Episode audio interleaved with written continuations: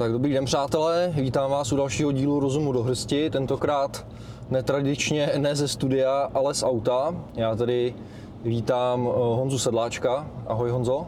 Ahoj, díky za možnost natáčet i v takhle eh, netradičním místě. To bude asi poprvé v životě, co takhle natáčím z auta. Tak a možná by si Honzo na úvod mohl říct, kam to vlastně jedem. No, jedeme na konferenci do Prahy a bude to konference naší platformy Vystupme z EU a NATO. A na této konferenci eh, představíme náš eh, společný projekt do eurovoleb, které budou v červnu příštího roku. Eh, Kdo všechno se bude účastnit té dnešní akce? No, bude se účastnit celkem asi 8 politických stran, které jsou zúčastněné v té platformě. Bude to Národní demokracie, kde se místo předsedou a dále Aliance národních sil, Rozumní a další podobné strany, ale i některé občanské iniciativy a spolky, jako Svobodná Morava nebo Holešovská výzva. Honzo, mohl by si říct uh, svůj názor na to, že hodně slyšíme teď na té alternativní scéně, že vlastně z té Evropské unie není nutný vystupovat, že se to jako nějak zreformuje zevnitř. Proč to podle tebe není možné? Proč musíme vystoupit? Já si myslím, že Evropská unie už jako celek je natolik prohnila a natolik prolezla tím neomarxismem a tím zeleným šílenstvím, že už žádná reforma nepomůže, že žádná kosmetická změna prostě nezmění celou tu chybnou celkovou koncepci Evropské unie a že skutečně jediná možnost je z té unie vystoupit, po případě tuto unii rozpustit jako celek, protože dokud v té unii budeme, tak ta unie pořád bude generovat šílenosti. Teďka jsme mohli vidět eh, ten návrh s těmi křečky, jak Evropská unie eh, plánuje zakázat chov normálního domácího zvířectva a teďka od toho najednou dávají ruce pryč, že je to jenom návrh, že, je to, že se na to teprve dělá studie. No jo, ale už to, že vůbec Brusel přišel s nějakým takovým návrhem, tak už to vypovídá o tom, jako co ten Brusel je zač. A jak říkám, myslím si, že žádná kosmetická změna nepomůže. Uh, Co by si řekl uh, Green Dealistům, kterým teď hraje trošku do noty to teplý počasí v současné době a oni tvrdí, že už je to vlastně důsledek té klimatické změny v důsledku přílišného množství oxidu uhličitého v atmosféře. Tak co by si jim řekl na, to, Já bych na, na ten nejprve argument? na to řekl eh, výrok mého kolegy Martina Konvičky, který teďka v jednom rozhovoru řekl trefnou věc, že Green Deal je velice účinný způsob, jak zlikvidovat jak poslední zbytky našeho hospodářství, tak i poslední zbytky naší přírody. Že všechno, všechna ta klimatická politika ve svém důsledku vede jednak samozřejmě k ekonomickým, ale i k ekologickým problémům. A e, k tomu oteplování ono je logické, že teďka, když se vracíme z malé doby ledové zpět do teplotního optima, takže je relativně teplej nejdříve. Ono, e, když ti podnebíčkáři ukazují graf teplot za posledních 200-300 let, tak jakoby nám sugerují, že ta teplota kolem roku 1700 nebo 1800, že to byla nějaká normální teplota, ale to nebyla. To byl mimořádný chladný výkyv, takzvaně malá doba ledová. A můžeme být rádi, že jsme se z té malé doby ledové dostali. A teďka se vracíme do podobných teplot, jaké byly ve středověku před tou malou dobou ledovou. A jestli se na tom podílí i člověk, já myslím, že do určité míry ano, že člověk mírně posílil tu změnu klimatu, která by přišla tak jako tak, že se teďka díky člověku jenom otepluje o trochu více než přirozeně, ale rozhodně se nemyslím, že je to špatně. V našich podmínkách teďka, když vidíme, že je tepleji, tak eh, si myslím, že je to jenom dobře, eh, že se rozšiřuje v podstatě to spektrum těch venkovních činností eh, a mm, prodlužuje se doba pro tyto venkovní činnosti, pro stavebnictví, pro pěstování různých plodin a takhle. A stejně jako vždy v minulosti, kdy teplé klima znamenalo rozvoj civilizace a chladné klima úpadek, tak si myslím, že i dnes můžeme to oteplování výborně použít pro náš rozvoj. Co, co říkáš na, na našeho premiéra a jeho návštěvu Izraeli, kdy uh, na uvítací konferenci četl svůj projev uh, z taháku a ještě řekněme velice nekvalitní angličtinou. No, mluvíš o našem premiérovi. Já teda neznám žádného našeho premiéra. Já myslím, že tady byl jakýsi uh, ukrajinský premiér Petro Fialenko eh, který se teďka změnil eh, v izraelského premiéra, eh, jak, jak to bylo, Petr Fialiahu, nebo nějak takhle se jmenuje, ale když už podlézá Izraeli, tak to mohlo mít aspoň nějakou úroveň, což tohle Ano. mělo. Já o sobě zdaleka netvrdím, že jsem nějaký dokonalý anglický mluvčí. Jako neříkám, že tou angličtinu ovládám úplně do velké hloubky, ale sakra, když bych byl na nějaké eh, podobné oficiální návštěvě a měl bych tam před kamerou říct několik základních uvítacích vět, no tak k tomu se nevemu papír, to se prostě naučím a řeknu to z patra. A tohle, co Fiala proved, no to je naprostá ostuda. Tady se eh, vládní politici smáli Schillerové, že neumí anglicky, smáli se Sobotkovi, že neumí anglicky a přitom sám Fiala, jejich premiér, tak je na tom ještě daleko hůř, tak pro boha, kde tu žijeme. Ale na druhou stranu si myslím, že Fialovi to může být jedno, protože k prosazování té jeho politiky on ani dokonale anglicky nepotřebuje. Jemu stačí pořád jenom říkat yes, yes. Vystačíš si s velice omezenou eh, slovní zásobou, bychom mohli říct. Třeba ještě možná by tam mohl třeba ještě sir třeba. Yes, sir.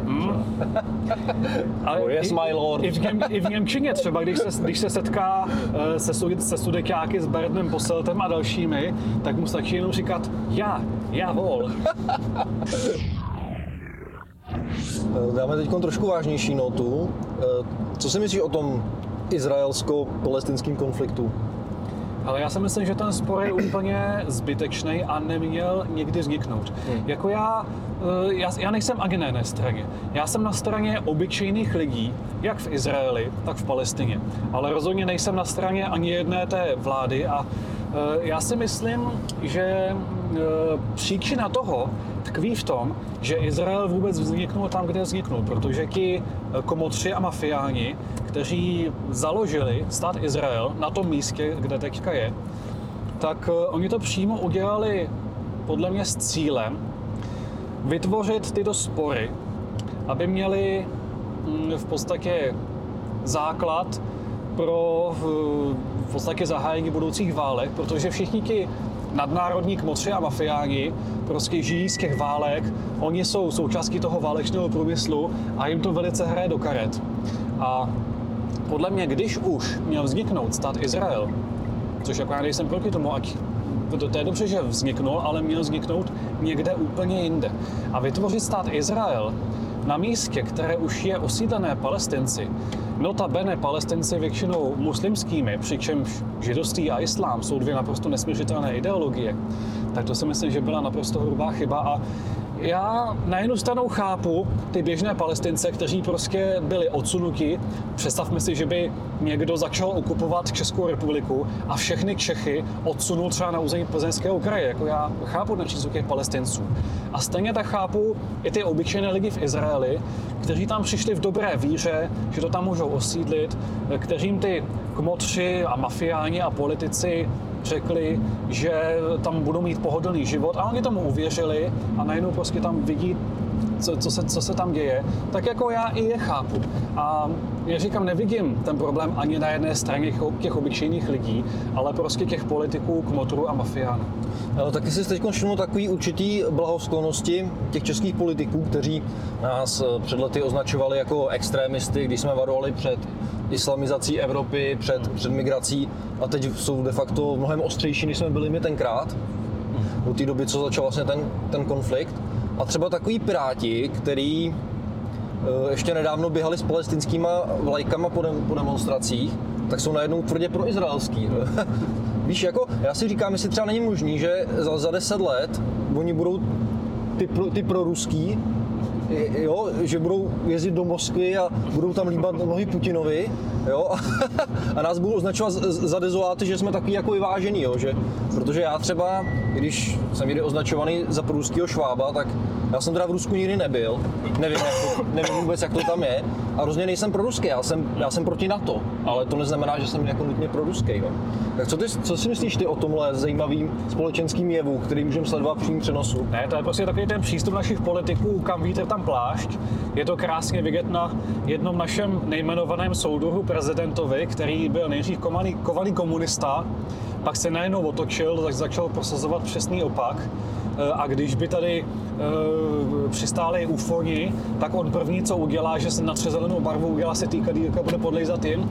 A tohleto e, s tou migrací a s tím islámem, ono přesně říkáš, my už jsme to tvrdili před těma asi deseti lety a vnitro mě osobně nazývalo jako extremistu. My jako národní demokracie jsme se soudili s Vgitrem, eh, že nás mm, eh, jako zahrnovalo do té zprávy o extremismu a eh, v, to, v rámci toho soudu, tak Vnitro předložilo asi 100 úryvků jako z webu Národní demokracie, což všechno je extremismus. A bylo tam i 10 asi úryvků z mých článků, kde jsem prostě psal o tom nebezpečí islámu, o tom nebezpečí masové migrace a to výslovně označili jako extremismus. No a teďka najednou je to v podstatě mainstream a třeba takový Walter Kraft, ten byl dokonce, ten skončil dokonce před soudem za, za, to, za, za ten takzvaný extremismus, za to, že kritizoval migraci. A vlastně i v národní demokracii Adam Bartoš ten byl taky souzen, mimo jiné i za to, že kritizoval masovou migraci.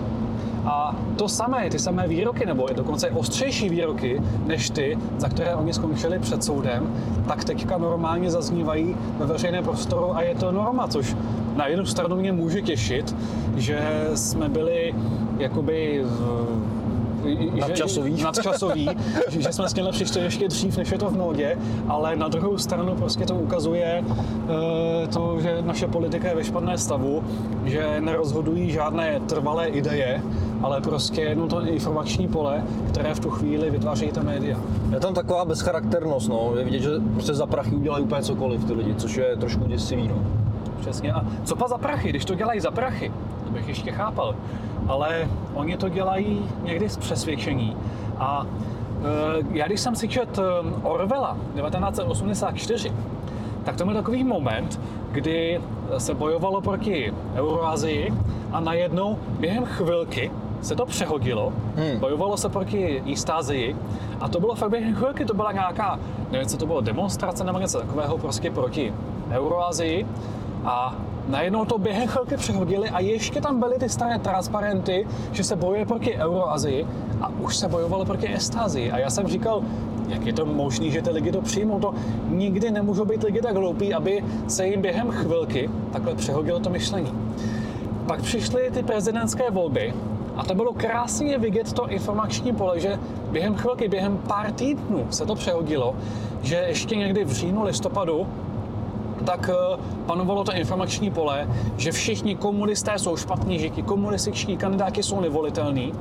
A během chvilky, když se ukázalo, že Danuše Nerudová je tak hloupá, že je nepoužitelná, tak těch motři to museli rychle přehodit zpátky na Petra Pavla. A oni to skutečně dokázali během pár týdnů přehodit to informační pole z toho, že komunisti jsou nevolitelní, k tomu, že komunisti jsou v pohodě. Jako, já jsem do té doby nevěřil tomu, že by šlo tak rychle to myšlení lidi přehodit. No, ale ukázalo se, že to jde. A o to víc je potřeba, jak já říkám, aby lidi přemýšleli vlastní hlavou, aby si nenechali z médií vnutěné světonázor. Další mi otázka bude směřovat na dvojí metr naší justice. A e, teď ve veřejném prostoru zarezonovaly dva případy. První je e, ta paní učitelka Bednářová, kterou sice e, první instance zprostila, ale teď ji vlastně znova zahájili. Hmm. Za to, že řekla, že v Kijevě žádná válka není. A pak tu máme Nelu Liskovou, která, myslím, že to napsala na Twitter, že se bude muset Česká republika denacifikovat a deukrajinizovat. Hmm. Takže ono už vlastně dneska se ani nesmí říct, že je třeba denacifikovat společnost, což je docela děsivý a je to možná další díl do skládačky po, po té kauze Hunka v Kanadě, kdy uh, český parlament se vlastně odmítl proti tomuto ohradit. Hmm. Vidíš to podobně jako já? No tady se, já to vidím přesně stejně, protože tady se otvírá takzvaně Overtonovo okno k propagaci nacismu. Overtonovo okno to je taková politická technologie, kdy se v informačním poli něco, co bylo absolutně nepřijatelné, postupně po malých kroužcích stává tím hlavním proudem. A tady už několik let vidíme, že se otevírá Overtonovo okno k propagaci nacismu, což já když to vidím, Mě vlastně Němci ve 44. zabili jednoho mého prastrýce, který jako partizán v lesích u Zbyroha bojoval proti Němcům právě a oni ho dostali, oni ho zavraždili. A já když to vidím, co se teď děje, tak si říkám, že by normálně musel vylézt z toho zrobu, z toho hrobu a normálně celou tu politickou scénu tady postřílet, protože z, ještě před několika lety by bylo nemožné, aby někdo stavil pomník vlasovcům, aby hmm. někdo odstraňoval pomníky našim osvoboditelům, až si myslíme i o rudé armádě, i o americké armádě, co chceme, tak je faktem, že nás tady osvobodila od nacismu z velké části rudá armáda, z malé části ta americká. A proto je správné, aby stál v Plzni pomník generála Betna a v Praze pomník maršála Koněva. I když nemusíme souhlasit a já nesouhlasím s tím, co potom dělala ve světě rudá armáda, i s tím, co dělala americká armáda. Hmm. Já s tím nesouhlasím, ale prostě byli to osvoboditelé a jejich pomníky by tady měly stát. A prostě odstraňování pomníků, to je, odborně se tomu říká válka na druhé prioritě řízení. Že se tady mění celá ta, celé to vnímání minulosti. A to, co probíhá teď, jednak to s tím nacistou v Kanadě a jednak to Eh, s tím, že uh, už se tady ani nesmí mluvit o denacifikaci. No to je naprosto jednoznačná propagace nacismu, naprosto jednoznačná snaha, aby nacismus tady zazníval co nejvíc a to samozřejmě já naprosto odsuzuji. A tyhle ty soudní případy, ono jde hlavně o to, vystrašit lidi na té alternativě. A proto ta spolitizovaná justice si vybírá ze začátku několik svých obětí, aby Eh, to byly takové exemplární případy, které prostě takto potrestá a tím vystraší i ty ostatní lidi na té alternativě, eh, aby ti lidé měli strach, aby si řekli, že když budou i nadále činí, takže můžou skončit před soudem. Mm. Za prvé, já si myslím, že bychom se neměli bát. Je nás hodně. Možná to nevypadá, ale lidí na alternativě přibývá a tenhle ten stát prostě nemá na to, aby soudil nás všechny. A proto se nesmíme bát, musíme být činí. A, a musí nás být co nejvíc. Přesně, musí nás být co nejvíc. A já samozřejmě plně podporuji jak Nelu Liskovou, tak paní učitelku Bednářovou. Mimochodem dost tu učitelku, ona říkala, že v Kijevě se nic neděje, že je tam klid. Teďka za to soudí, no přitom do Kijeva jezdí tam Fiala, jezdí tam, já nevím, co všechno za politiky. No tak kdyby tam v Kijevě se něco, se něco opravdu dělo, tak by tam asi nejezdili. Jako už tím, že tam jezdí, tak tím dávají najevo, že je tam relativně bezpečno a že ta paní učitelka má pravdu.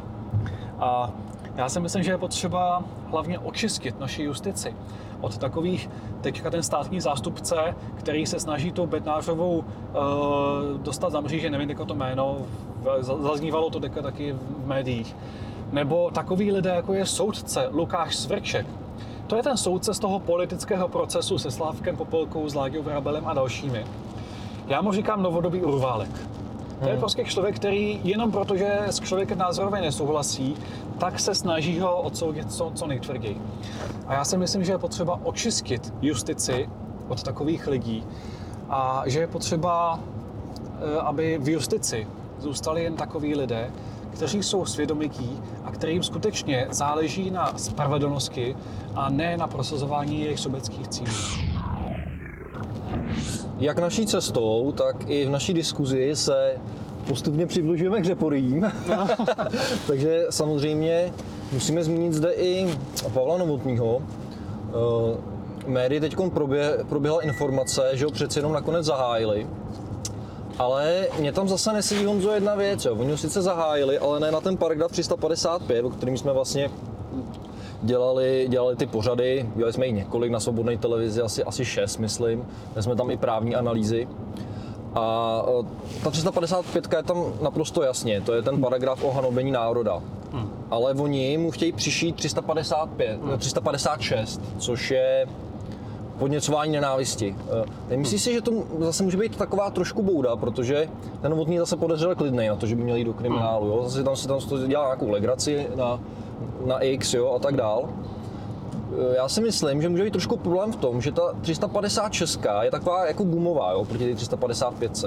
Dobře, kdyby ho zahrál na tu 355, tak je to naprosto jasný, tak to prostě musí přišít, tam se není o čem bavit. Ale ta, ta 356, ta, to podněcování nenávisti, teď ještě možná do toho rozjeli schválně teď tyhle ty kauzy, které možná nakonec uh, dopadnou tak, že, že je zprostí jak tu Nelu Liskovou a a tu paní, a tu paní učitelku Bednářovou a oni řeknou, no podívejte, je jsme taky zprostili, no tak tady Pavel Novotný jsme zprostili taky. Hmm. Myslíš si, že to může dopadnout nějak takhle?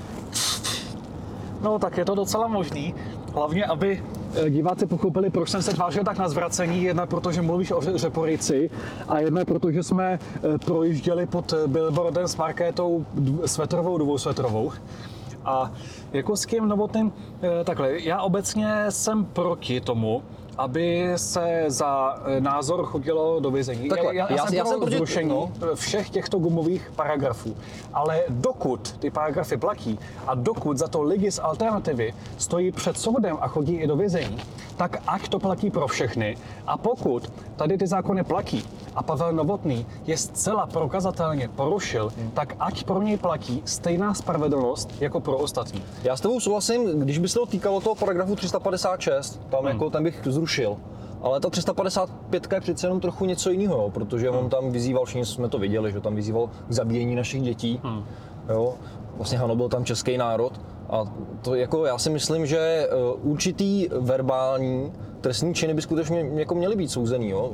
I třeba nějaký vyhrožování, když ti někdo řekne, že, že tě třeba zabije, že zabije děti, tak by za to ten člověk měl být nějakým způsobem potrestaný. Jo? Měl... Ono takhle, přímo vyhrožování, jo, ale jinak já třeba na rozdíl od tebe si myslím, že pokud člověk projeví názor, byť i takhle extrémní a odporný názor, tak já tady uh, bych uh, citoval Voltera, který říkal, nesouhlasím s vámi, to, co říkáte, považuji za naprosto odporné.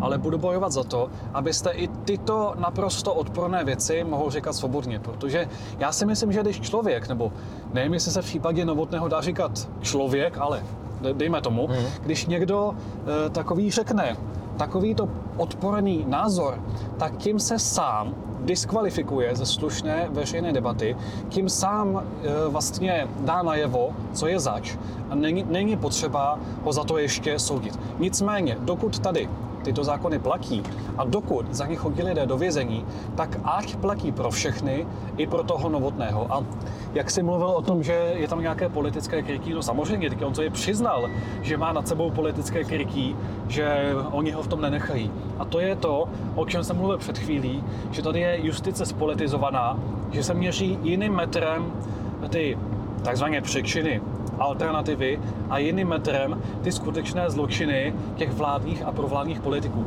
To není jenom novotný, to je, když Jana Černochová prokazatelně schvalovala atentát na Dario Duginovou. To je naprosto jednoznačné schvalování mm. atentátu. Mm.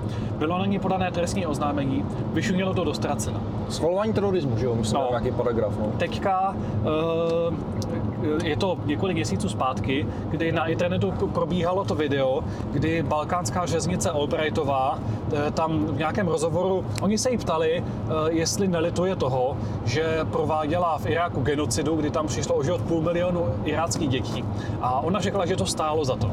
Čímž přiznala, že prováděla genocidu. A e, Dana Drábová na to na nějaké sociální síti napsala něco ve smyslu, že to byla žena na svém místě a věděla, co dělá. No to je od Dany Drábové naprosto jednoznačné schvalování genocidy. Ano. A jak říkám, já jsem pro zrušit tyhle gumové paragrafy. Ať si každý schvaluje, hanobí, podněcuje to, to co chce. Ale dokud tady ty zákony hmm, platí, hmm, tak, případě pro tak ať platí ano. pro všechny. A v tom případě, když, když Dana Drábová jednoznačně porušila zákon, tak ať se ten zákon vztahuje i na ní a na všechny ostatní, na Čermachovu, na Novotnýho, na všechny, kdo takhle porušují zákon. Tak Honzo, blížíme se do cíle. Já ti děkuji za velice přínosný rozhovor. Já ti děkuji za možnost, že jsme takhle mohli natáčet. Byla to nová, celkem zajímavá zkušenost a rozhodně bych si to někdy zopakoval. Tak jo, eh, vám diváci děkujeme za pozornost a budeme se těšit příště u dalšího dílu pořadu Rozum do hrsti. Nasledanou. Nasledanou.